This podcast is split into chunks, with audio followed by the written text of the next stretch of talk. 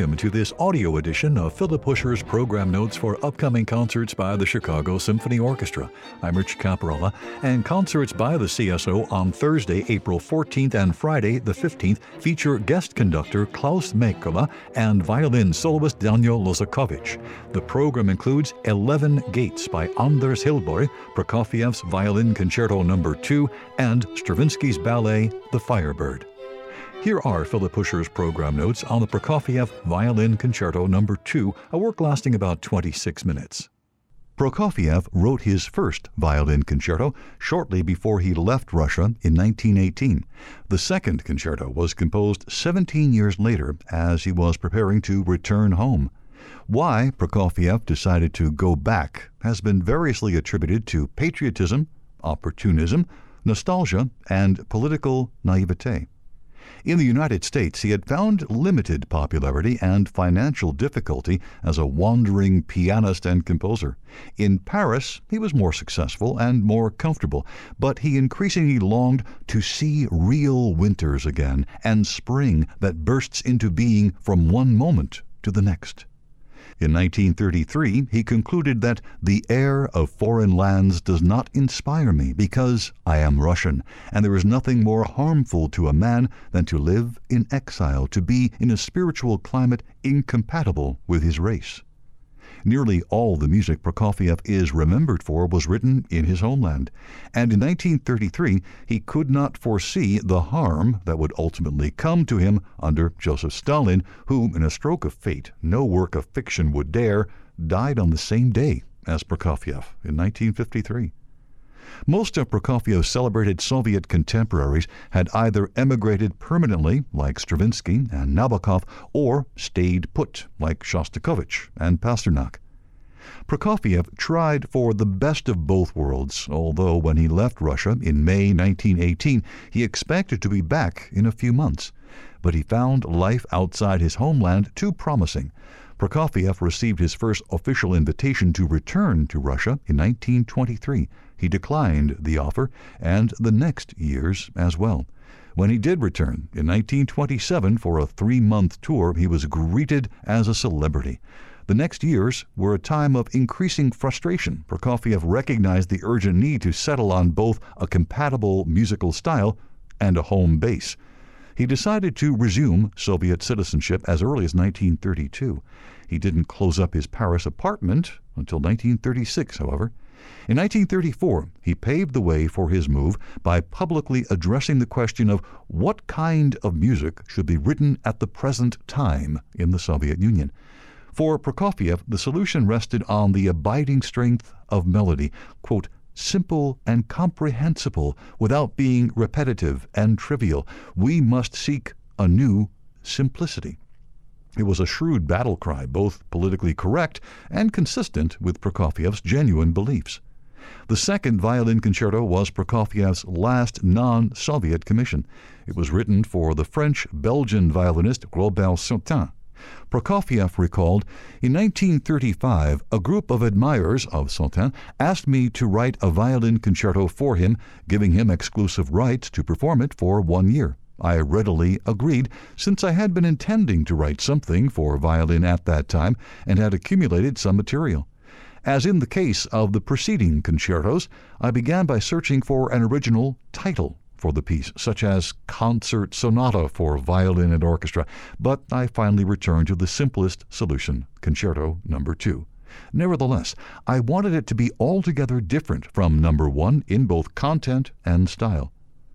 Prokofiev worked on the concerto at the same time as the ballet Romeo and Juliet during the summer of 1935.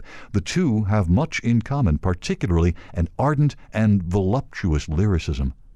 The concerto was begun in Paris, continued in a number of hotel rooms, and completed in Russia, a reflection of Prokofiev's nomadic concert tour experience, as he put it, but also a reminder of how he straddled two worlds at the same time. The concerto begins with the solo violin playing an unaccompanied G minor melody, as if Prokofiev wished to establish from the outset the preeminence of melody and a new simplicity of language. The first movement, based on classical sonata form, is almost relentlessly lyrical. The essential drama of contrast comes only from the switch of key and mode to B major for the second theme. The second movement, in E flat major, combines a light accompaniment like the ticking of a clock with a sweet and soaring melody in the violin. The mood is serene, disturbed only from time to time by a more urgent and searching music. These roles are reversed at the very end as the violin plays pizzicato triplets to the main tune, now low in the orchestra. In complete contrast, the finale is brash and athletic with a rustic main theme that suggests peasants dancing and the unexpected use of castanets, a touch of local color that seems to predict that the world premiere would be given on another of Prokofiev's whirlwind tours in Madrid. Program notes by Philip Huscher on Prokofiev's Violin Concerto No. 2. And now on to Stravinsky's complete ballet, The Firebird. The performance time about 47 minutes. The Firebird opened on June 25th, 1910. On June 26th, Stravinsky was a famous man. The great impresario Sergei Diaghilev had predicted as much. At one of the final dress rehearsals, he pointed to Stravinsky and said, Mark him well. He is a man on the eve of celebrity. Diaghilev was a good judge of such things, for in 1910 his circle included many of the most famous creative artists of the time. He was also perhaps excessively proud, for he had discovered Igor Stravinsky, or to be more accurate, he was the one who put Stravinsky in the right place at the right time. The rest was all Stravinsky's doing.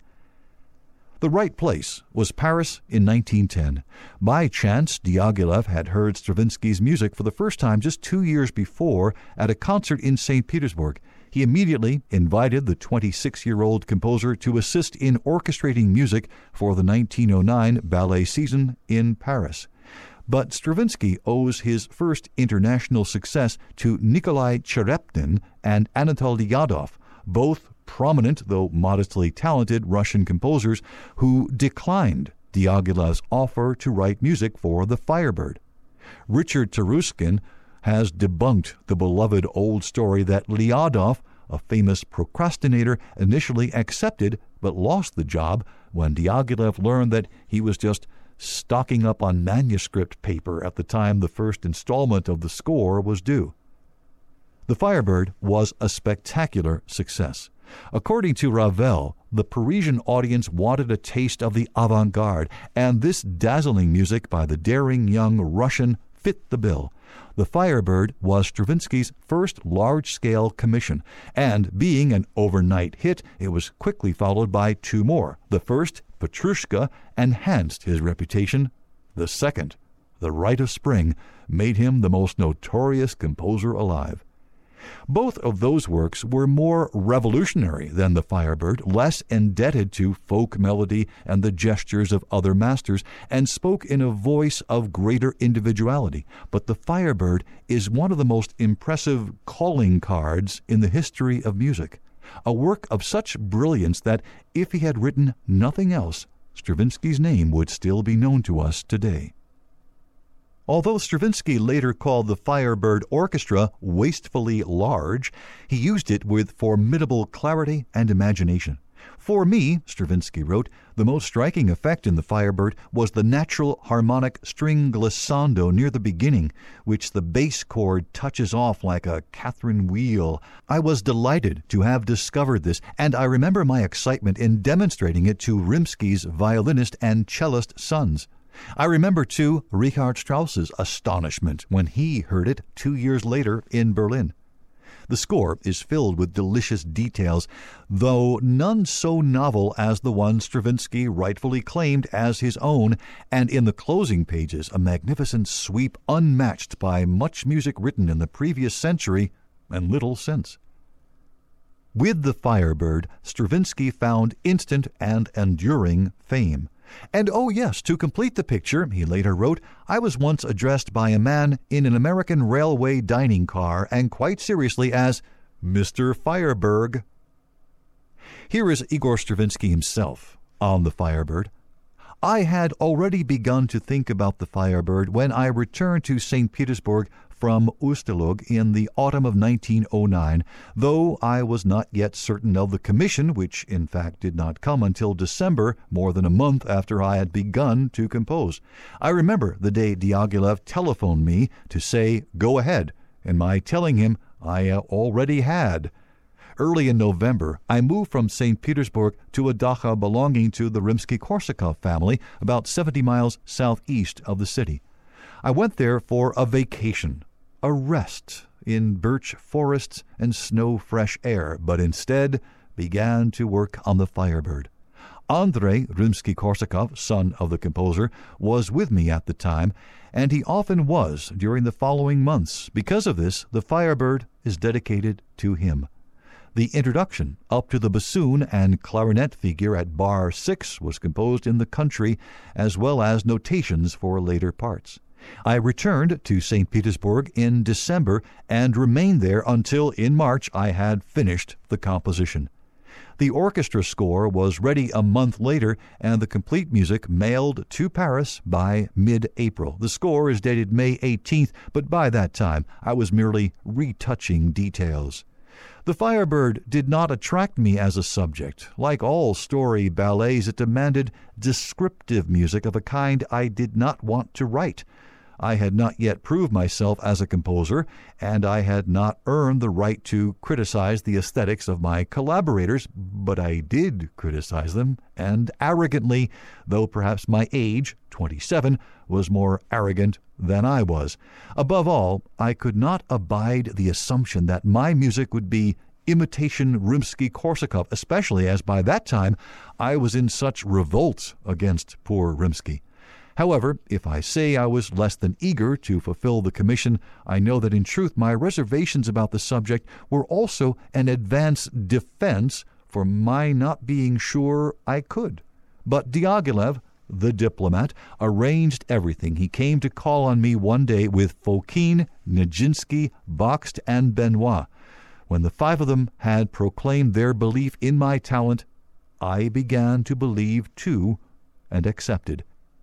Fokine is credited as the librettist of The Firebird, but I remember that all of us, and especially Bakst, who was Diaghilev's principal advisor, contributed ideas to the plan of the scenario. I should also add that Bakst was as much responsible for the costumes as Golovin. My own collaboration with Fokine means nothing more than that we studied the libretto together, episode by episode, until I knew the exact measurements required of the music in spite of Fokine's wearying homiletics delivered at each meeting on the role of music as an accompaniment to dance, he taught me much, and I have worked with choreographers somewhat in the same way ever since. I like exact requirements.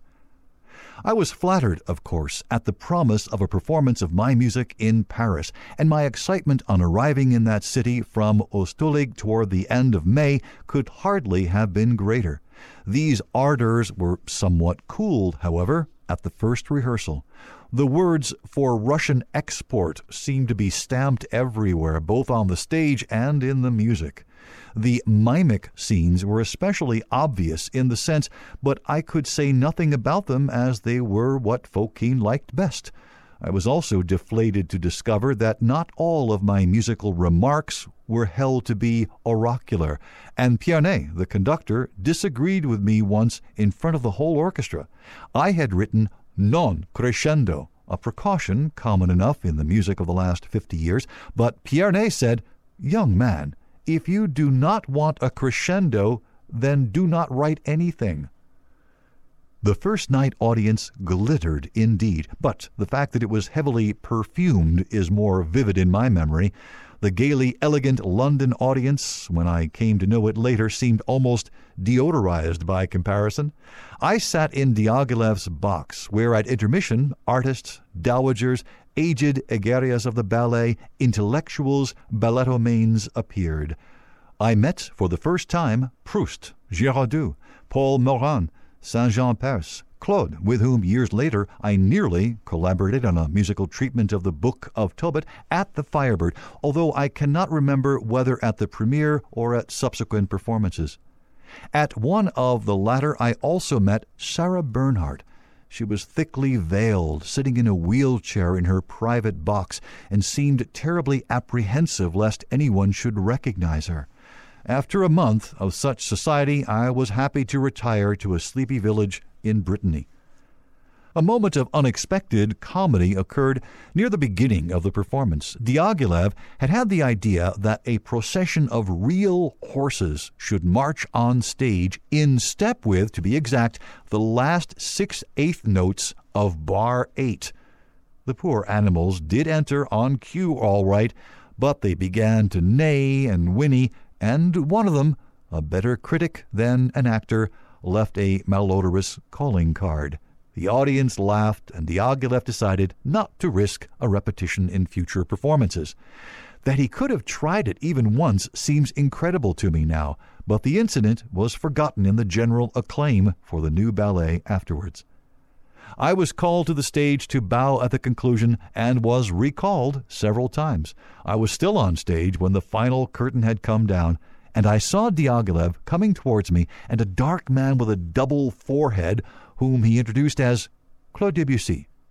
The great composer spoke kindly about the music, ending his words with an invitation to dine with him. Some years later, when we were sitting together in his box at a performance of Pelléas, I asked him what he really thought of the Firebird. He said, Well, you had to start with something. Honest, but not extremely flattering. Yet, shortly after the Firebird premiere, he gave me his well known photo in profile with a dedication à Igor Stravinsky en toute sympathie artistique. I was not so honest about the work we were then hearing. I thought Pelléas a great bore as a whole, and in spite of many wonderful pages. Igor Stravinsky himself on the Firebird Ballet. And here is a synopsis of the ballet. Fokines' adaptation of the fairy tale pits the Firebird, a good fairy, against the ogre Kashchei, whose soul is preserved as an egg in a casket. A young prince Ivan Tsarevich wanders into Kashchei's magic garden in pursuit of the Firebird. When he captures her, she pleads for her release and gives him one of her feathers, whose magic will protect him from harm. He then meets thirteen princesses, all under Kashchei's spell, and falls in love with one of them. When he tries to follow them into the magic garden, a great carillon sounds an alarm, and he is captured. Kashchei is about to turn Ivan into stone when the prince waves the feather, the firebird appears. Her lullaby puts Kashchei to sleep, and then she reveals the secret of his immortality. Ivan opens the casket and smashes the egg, killing Kashchei. The captive princesses are freed, and Ivan and his beloved princess are betrothed. Program notes by Philip Huscher on Igor Stravinsky's Firebird Ballet. My name is Rich Capparela. Thanks for listening.